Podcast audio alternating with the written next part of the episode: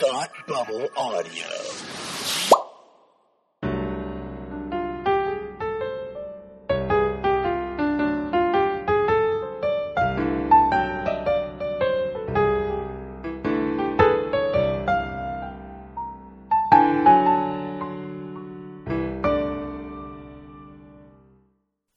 Hi, and welcome to Read Up, the podcast where we talk about books intellectually and stuff. Today's book is Patriot Games by Tom Clancy.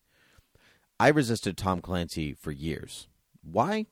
I'm honestly not exactly sure.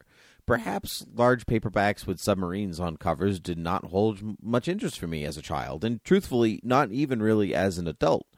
But last year, at the behest of a friend, I read Rainbow Six, another Tom Clancy novel, which is an extremely long but thrilling narrative about international military unity through a group of really badass operatives. And it was it was pretty great and set in like the, the Tom Clancy universe.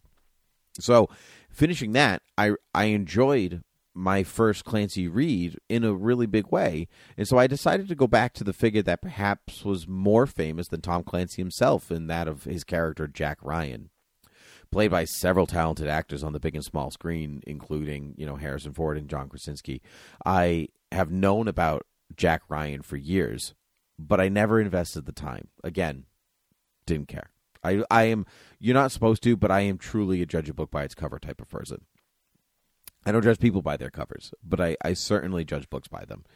And so I finally dug into Patriot games I because I wanted to invest in the story. And so I've, i chose Patriot Games. It's the second chronological Jack Ryan story. You know, he was introduced in Hunt for the Red October, and but and his uh, father appeared in Without Remorse. So, but Patriot Games is technically the first adventure. You know, if you're if you're going chronologically, not publishing history. But I inhaled this book. Jack Ryan was one of the most enduring characters I have come across in a book in quite some time. He is instantly likable and relatable. Even if you don't have a military background, Clancy makes Ryan the everyman, the person you would want to be in a world of terrorism, assassinations, and spies. Though quite long, Patriot Games never feels tedious, always making sure to add connective layers so the book crescendos in a logical way, even if it starts out in an illogical way. Like it's just like a you happen to be there kind of moment, which then sends Jack down this path, which leads through the course of all of Tom Clancy's novels, like in a in a really, really, really big way for him. And so, if you're like me and you resisted Tom Clancy, I would stop that immediately and read Patriot Games. Honestly, even if you had seen the film with Harrison Ford, uh, which is which is good, but the book was way better. And I mean that's always the isn't that always the case really most of the time where you can sit here and you're listening to a, a podcast about books. I'm telling you, I'm preaching to the choir. You know the book is usually better than the movie, but that's still a good film.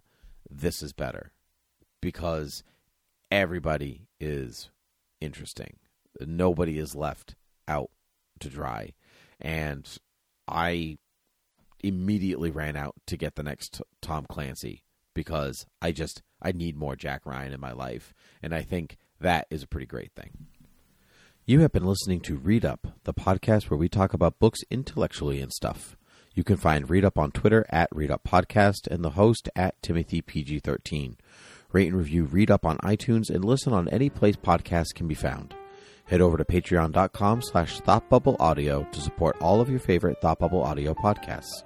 You can find all of the Thought Bubble Audio programs at thoughtbubbleaudio.com. Until next time, have a good read.